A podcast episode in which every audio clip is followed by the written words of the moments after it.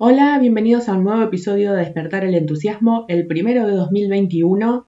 Tenía idea de grabarlo los primeros días de enero, pero me tomé descanso extendido porque hasta que no terminé de tomar exámenes y salir enfrente de la computadora no me di cuenta lo saturada que estaba de pantallas. Así que pasé los últimos días del año leyendo libros de papel porque no quería saber nada de estar enfrente de una pantalla, por lo que los primeros días de este año tuve que terminar las cosas sin terminar del año pasado, así que recién ahora, hoy es 12 de enero por la mañana, recién ahora estoy apareciendo por acá. El episodio de hoy es un poco New Age y quiero explorar la temática de cuánto nuestra vida está destinado y cuánto es libre albedrío. El episodio está inspirado en la peli Soul, que si no la viste, anda a verla, yo la vi en Cuevana. Si la viste, sabes que se trata de encontrar esa chispa que te enciende, encontrar el propósito. Yo no voy a hablar de esa parte, sino que voy a hablar de la otra parte de la película en la que el personaje tiene una experiencia cercana a la muerte y va a lo que podríamos llamar el más allá. Y en la peli es súper interesante todo lo que pasa en ese más allá, que no te lo voy a spoilear.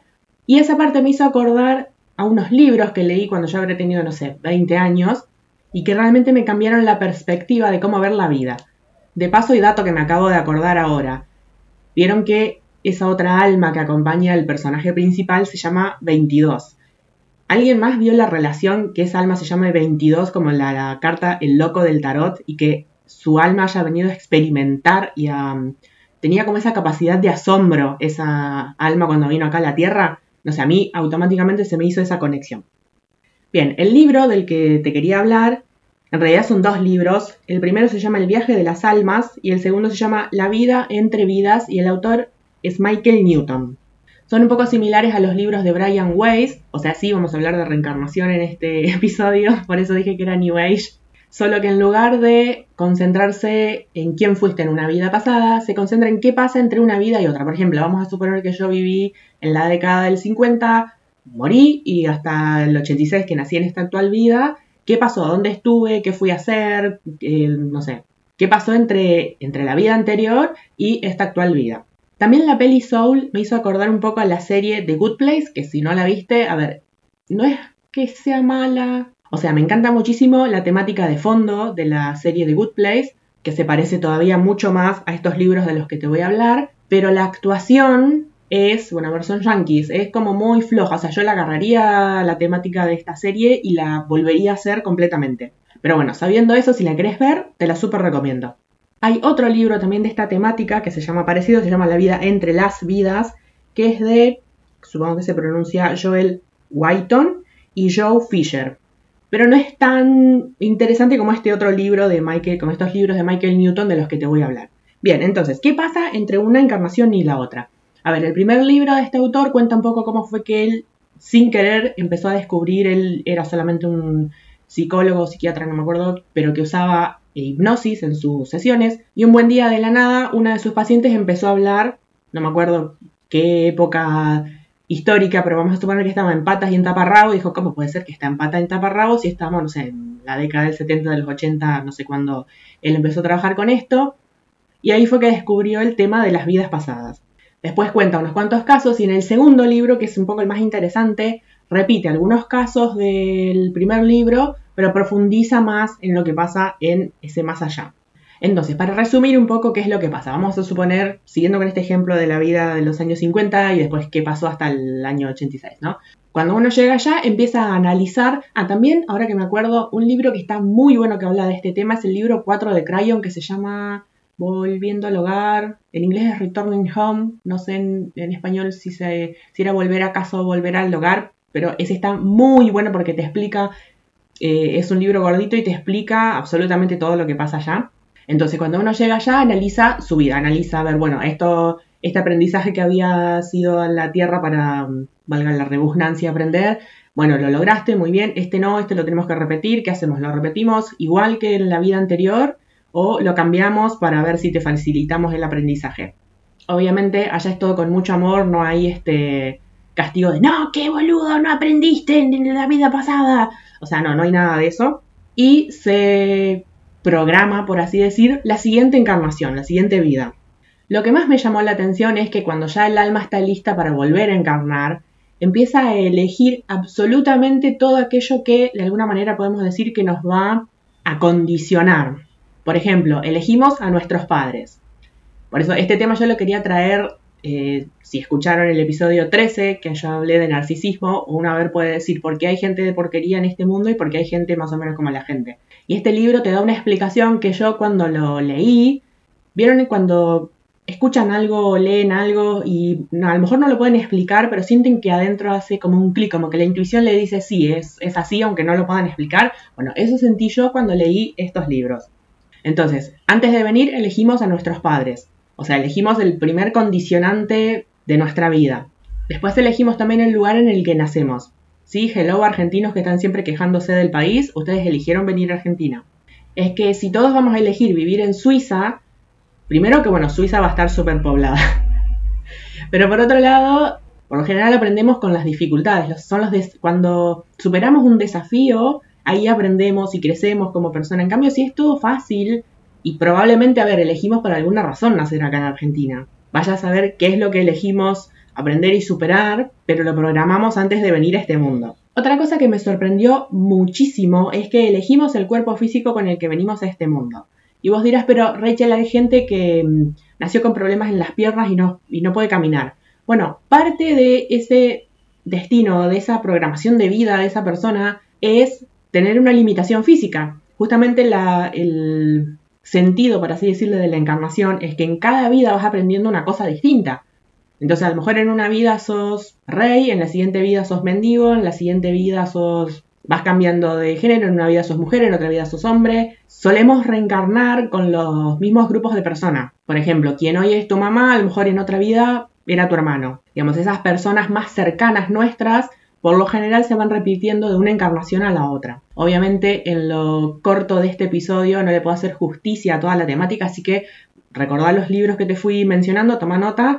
Bien, entonces elegimos nuestros padres, el lugar en el que nacemos, nuestro cuerpo físico y elegimos el momento exacto en el que vamos a nacer. O sea, eh, no nacimos en 1930, nacimos, siguiendo con el ejemplo, en los 80. O sea, elegimos específicamente el momento en el que vamos a nacer. Y acá entra la astrología, obviamente, como ustedes saben, los que han charlado conmigo en los directos de, en los mensajes directos de Instagram, yo, ustedes me hablan de, de cualquier cosa y yo les hablo con astrología. Al nacer en un determinado momento nacemos con una determinada carta natal. O sea, no nacemos ni una hora antes, ni una hora después, ni un día antes, ni un día después. Lo que me hace preguntarme qué pasa, por ejemplo, con la gente que nace por cesárea programada. Toman la energía de la carta natal del momento en, el que nacieron, que no era el momento en que naturalmente iban a nacer, o sienten que tienen, por así decir, dos vidas, o sea, que tienen la carta natal del momento en el que nacieron y además la energía de la carta natal del día en que realmente iban a nacer. Esa es una duda que tuve siempre. Tendría que hacer como un estudio con gente que, nació por cesárea a ver qué, qué sienten. Volviendo al tema este de que uno nace en un determinado momento y ni antes ni después, por ejemplo, mis viejos estuvieron casados 11 años antes de que yo naciera. Obviamente lo bueno se hace esperar, pero a ver, yo no nací ni 10 años antes ni 10 años después, nací en ese momento. ¿Por qué? Porque la energía de la carta natal define, no es la palabra correcta, pero es como que define las vivencias que vamos a tener. Siempre en astrología hay un dicho que dice los planetas inclinan pero no obligan. Por eso el tema de este episodio era, ¿está todo destinado o tenemos libertad de decidir? Mi teoría es que venimos como con algo así como una caja de herramientas. Me acuerdo, cuando era chica había leído una revista del Reader Digest, que era por allá, si no me equivoco era del año 79 la revista y le habían hecho una entrevista, digamos, una de las, uno de los artículos de la revista era un astrólogo y él daba este ejemplo. Dice, alguien que tiene mucho Marte, dice tres personas distintas que las tres tienen mucho Marte. Uno, porque Marte rige todo lo que es las armas, todo lo cortante, entonces dice, uno puede ser un asesino que anda con un cuchillo suelto por ahí. El otro puede ser carnicero, ya es un poquito más evolucionado. Y el otro puede ser cirujano. Entonces los tres tienen Marte, pero el nivel de conciencia de cada una de esas personas define qué va a hacer con esa caja de herramientas.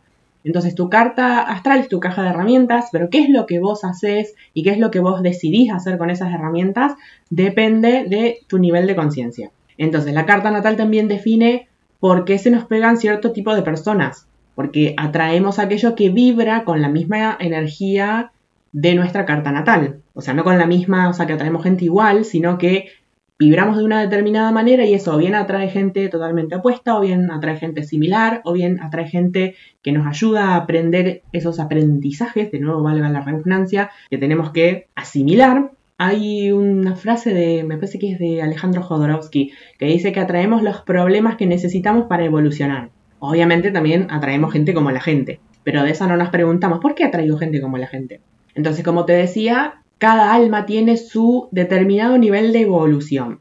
Y con esto no es para decir que hay almas mejores que otras ni peores, es como en la escuela. Hay alumnos que están en jardín de infantes, hay otros que están en segundo grado, hay otros que están en la secundaria, otros que están en la universidad. Y decir que alguien está en la universidad y otro está en jardín de infantes, ah, pobre, el de jardín de infantes debe ser reburro. No, cada uno está en el nivel que le toca estar. Ahora uno puede pensar, bueno, que los de jardín de infantes estén todos juntos y se agarran de los pelos y se sacan la lengua entre ellos, y los de la universidad que estén todos juntos así. En realidad, si hay algo que define al universo es la diversidad. ¿Por qué? Porque si pones todas almas iguales, esas almas no van a aprender, porque total ven siempre lo mismo.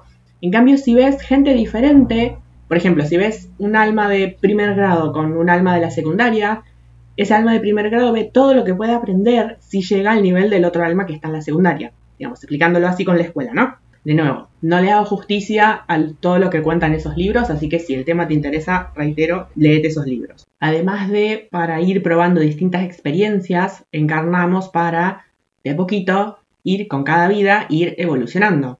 Digamos, básicamente venimos al mundo para trabajar en nosotros mismos. Y si hay alguna experiencia que en una encarnación no logramos aprender o asimilar, en la siguiente encarnación se repite, o sea, se va a repetir, es como en la escuela, repetís el año o el grado que no aprobaste hasta que lo aprobas. Bueno, y para ir cerrando, no sé qué tal te llevas con estos temas así medio raros, medio New Age.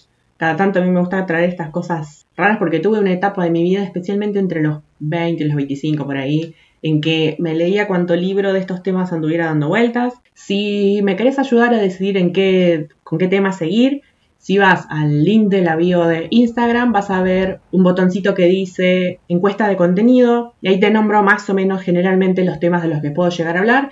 Y ahí salieron votados dos. Uno es creatividad, así que tenía pensado hablar de inspiración en algún momento. Y el otro tema me pidieron que hable de un tema que voy como mencionando de costado siempre en mis en mis conversaciones, pero que no lo hablo en profundidad.